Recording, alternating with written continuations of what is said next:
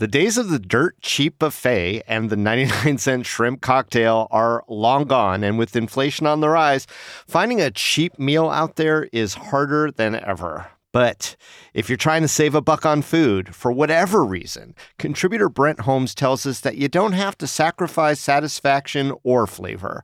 Today on CityCast Las Vegas, Brent dishes on their favorite cheap eats around town, from falafels to food markets. It's March 23rd. I'm Dayvid Figler, and here's what Las Vegas is talking about.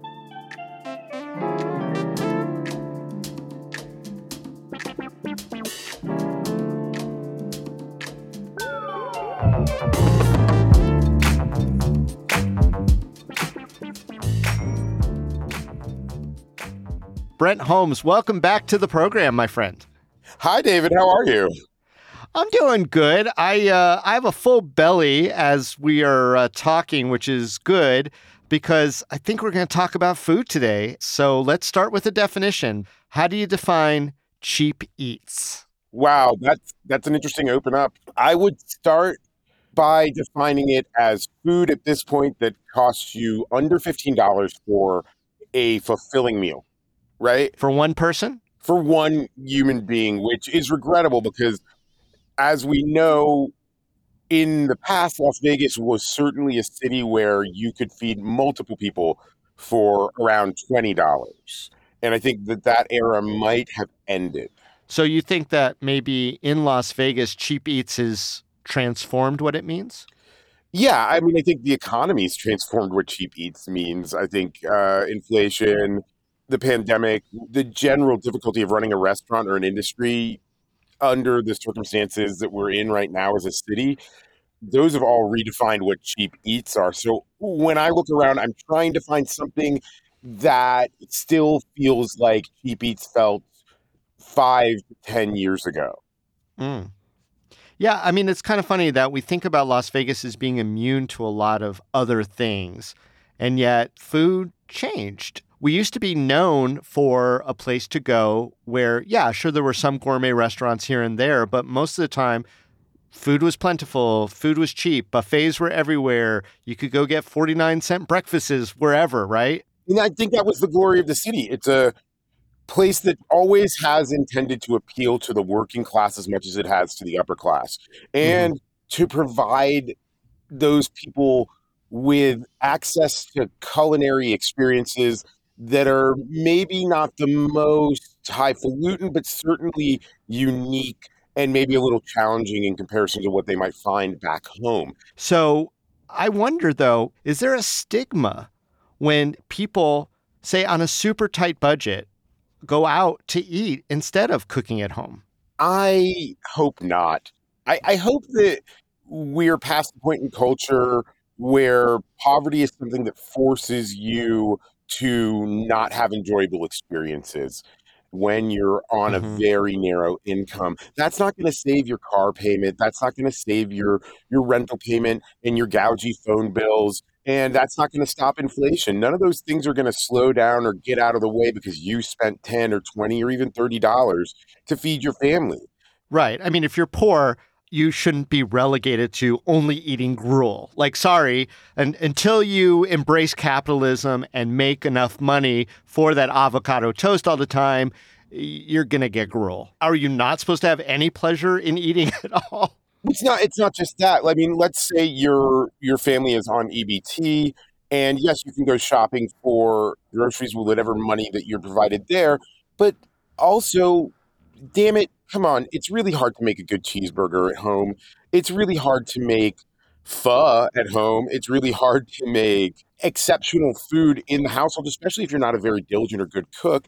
And yeah. that doesn't mean that people shouldn't be able to enjoy those things. Cooking at home, it requires labor, time, skill, sometimes certain equipment. So uh, there are a lot of poor folk in our community or people who don't have the extravagance to eat wherever they want, whenever they want, but there's still good cheap eats out there. So let's get into Brent Holmes' go to Vegas cheap eats. Let me just throw out some categories and, and you tell me where some spots in town are that fit it. So if you're on the go, you're on the run, you got to pick up your kids or you got to get somewhere really quick, what's your on the go go to? Um, my favorite kind of on the go stuff is I like taco stands if it's a little later in the day, early afternoon or evening, if there's not a long line. Usually you can always find something pretty satisfying, pretty fulfilling, and two or three small tacos for eight or nine bucks. I really like our local markets. Places like Marketon, Mariana's, they have their own hot food counters and you can walk up there and get dishes that you're just not going to make at home nobody's going to make a whole pork shoulder that often right mm-hmm. and they're going to give you shredded pork shoulder in a burrito and it's going to be between five and eight dollars and th- those burritos are massive so you really have the opportunity to make two meals out of it if you need to at a place like Marketon, they have kind of a Cuban themed thing. So they have things like croquetas, which I adore, which is like um, mashed potatoes and a little bit of ham fried into kind of um, mozzarella stick style tubes. And they're like 78 cents. So, you know, yeah. splurge, right? You can have those same experiences with Indian foods over at Rani's World Food. You can have those kind of experiences in Chinatown too. It's some of their uh, you know, hot food counters in their markets. So let's move on to another category. where you think about the most delicious or the most satisfying cheap eats in mm. Las Vegas? Oh man! So my number one on my list of satisfying, I think, it, it, it, always tests on two dishes, right? It's it's soup and barbecue, and there's a great restaurant called Pho Bosa just outside of the uh, Spring Mountain Chinatown tunnel there and those guys make a smoked oxtail pho that runs about 12 bucks. And oh my God, it is satisfying on a level that I can't quite explain. See, oxtail is very intimidating to me. And in some ways, it seems wrong. Is it actually an ox's tail? Is that what's going on? No, Dayvid. It's a cow's tail this is a don't waste the animal. If we're going to murder animals and consume their flesh, we might as well use every aspect of them. An oxtail, when cooked really slow, has that intense, rich beefiness that you really can't even get with like a steak. And then when you smoke that or you pressure cook it, you're kind of amping that flavor even more. And it's like the richest bowl of beef stew you can get, but then with the nice cellophane noodles and the spring greens and and the vegetables and jalapenos on the side that come with traditional Vietnamese cooking, it's really refreshing too. I'm just hoping that, you know, the equivalent of a podcast viral moment isn't me not knowing what an oxtail is. Uh, it's okay, Dayvid. I'm sorry. I didn't mean to be condescending there. I just. No, no, I'm here for knowledge. That's what podcast is all about. That's what conversations are all about.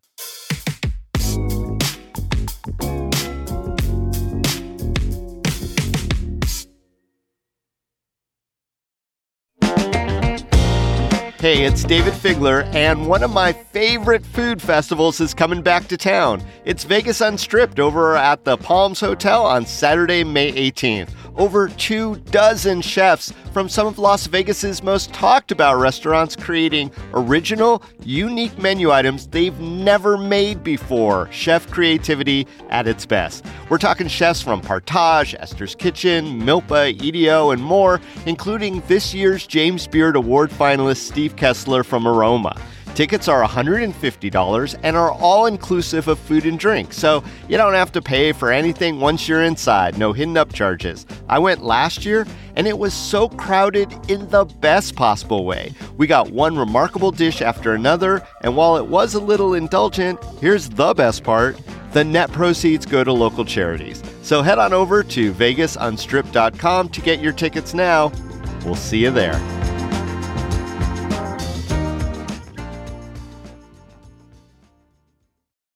Now, I want to go into another category of cheap eats, and this may or may not steer us away from some of the meat that you're talking about, and maybe there's some some veggie picks in there. But what what do you think the best value financially per calorie might be for cheap eats in Las Vegas? Okay, well, I do love got two locations around town, one on the east side, one in Henderson. I love a little place called Fat Boys. They do burgers almost exclusively, but they've got like a $2 breakfast sandwich deal that is, you know, ham, bacon, or sausage on a bun with an egg, you know, a little bit of green on there, mayo. And for two bucks, you really can't beat it. It blows anything you're going to get at a drive through out of the water.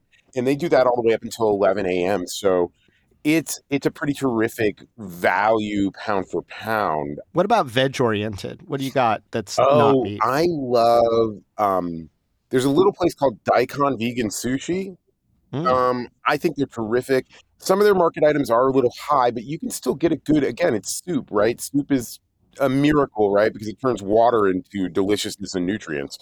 You go over to Daikon and they've got a tomato ramen for about twelve dollars that is one of the deepest, most umami flavors you can get, and superbly fulfilling.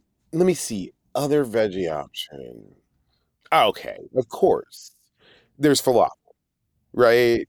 falafel is the staple cheap food, and I really love the falafel over at Effendi. I still um, go to to Gyro Time. I think they're great, and a good falafel plate or a good falafel wrap, a good falafel pita shouldn't cost you more than ten bucks. And if it does, yeah, I don't know. I, they better be putting something really magical in there. I like mine with some pickles. Yeah, I do there. too. And, and the great yeah. Mediterranean pickling practices very different from kind of the the more Western pickling practices. A lot more cardamom, a little bit more spice there, and yeah, yeah I, you can't go wrong with a falafel for lunch or for dinner. It's kind of like a, a safety food for me, right? No matter where you are in the world, you can kind of have a little faith that falafel will be there somewhere. Now, I want to also talk about something that's very uniquely Las Vegas, and this is more of a personal experience from from my growing up here, and that's the comp culture. It's sort of a unique role that casino food fills in the cheap eat space. You know, so my dad was a gambler and by nature wasn't always winning. In fact, most of the time not. Um, and to kind of battle the the food insecurity that comes from that, casinos would give us food. So we would get shrimp cocktail to no end. I mean, literally every meal had shrimp cocktail, talk about fancy. And we'd have our burgers and our giant shakes and all that stuff. I mean, a lot of food. And it was almost like your last meal every time because you didn't know. And so that was a staple. And my sister and I still joke about how much shrimp cocktail was shoved down our gullets when we were little kids and how that's probably completely messed us up mercury wise. But are you aware of any standout comped casino eats that might be around town or cheaper casino eats? Well, I can't help you with comps. I'm not part of any players clubs. But I and I do think that they still comp meals here and there. You do see a lot of things offered, not like when I was a kid where you would go to, you know, what was then called the Bingo Palace and get 49 cent breakfast and load up on hash browns and eggs, but there's still that out there. Those kind of as they say loss leaders to bring people in even in fancy Vegas times. Yeah, absolutely. Those things still exist, although I personally would like to challenge you, Dayvid, as a community leader, to bring back the 49 cent breakfast. I want, Oh, I just don't know if it's viable anymore. I don't I don't care. I don't think it was viable then. Okay. We'll up the price, right? The the 350 breakfast. Um, well, you used to get the 99 cent shrimp cocktail over at the Golden Gate downtown, and that's that's a thing of the past. Yeah, I know. And it's it's really genuinely tragic. And so I would say I don't really know. I avoid gambling and I avoid casinos to a certain extent. But every time I'm in one, I can't find anything under 15 bucks, you know, even the low end stuff, even the hot dog stuff. Well, I don't know. I mean, I think there's, uh, and I'm familiar with Ellis Island has recently advertised steak dinner for 9.99. Stuff like that does exist. Is that a valid cheap eat? Does that count as a cheap eat when you have to go in a casino to go get it? I think if it's cheap, it's cheap. You you don't have to gamble. Nobody's shoving anything in your face. You can go in there, get your 9.99 steak dinner, and waltz out feeling like a king. That's great. I'm 110% for that. And I don't know how enticing it is towards gaming anymore. I think the 9.99 steak dinner is, is the enticement at this point, not the slot machines. I, I think that era might be a little precarious right now. Well, it's interesting to see how that develops as our reputation as a culinary destination and the maybe the premature death of the cheap buffet uh, is announced. Yeah, but I mean, we still got tons of great cheap options. I mean, a quarter of Chinatown is still really viable. And then once you get into the neighborhoods and the communities around the city, there's a, a lot of great little restaurants all over town that are trying to meet the needs of their communities. Yeah, of course. Brent, any other shout outs to some some solid cheap eats in our community that people should be aware of? Absolutely. I think the Habanero Grill, they're up on Rainbow near Lake Mead. They are just terrific. They've got like a $3 fish taco deal. And these things are deep fried, they're plump, they're seasoned well, they've got all the fixings, but everything in that operation is really nice. It's clean, it's streamlined, it feels welcoming. The prices are just right. And you, you can't beat two fish tacos for six bucks that are actually satisfying, that feel like you had a real meal at the end of the day. Brent Holmes, thanks for coming on CityCast Las Vegas, sharing the knowledge. I, I do appreciate you, man, and I'm looking forward for us breaking bread soon. Awesome. Yeah, I can't wait. Let's uh, grab a bite. Thanks, Dayvid. A cheap bite. We'll do it.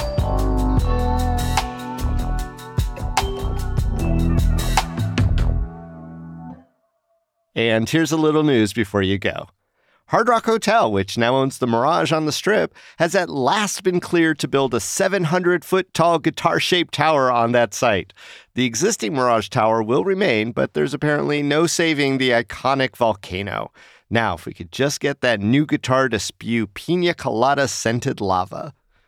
Also, Letty's de Leticia's Cocina, the Mexican restaurant now occupying the oldest restaurant space in the city, the former El Sombrero on Main Street, will go national on tomorrow's episode of Guy Fieri's Diners, Drive-Ins, and Dives, despite it being none of those things. The segment will feature, though, the restaurant's chilaquiles, tortas, and tamarindo margaritas.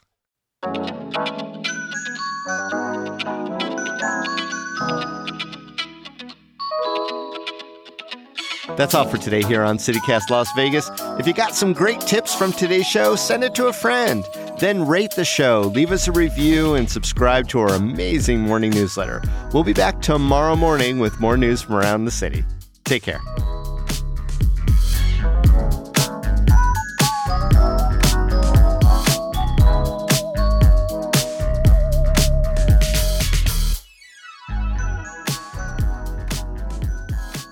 I did forget to mention Esmeralda's Cafe, which kills the game over on um, Charleston and 10th Street. They have a beef burrito that's literally just like a, a baby's forearm worth of shredded beef and like some bell peppers just for flavor. And, and it's seven bucks still. It's seven bucks. It was seven bucks five years ago.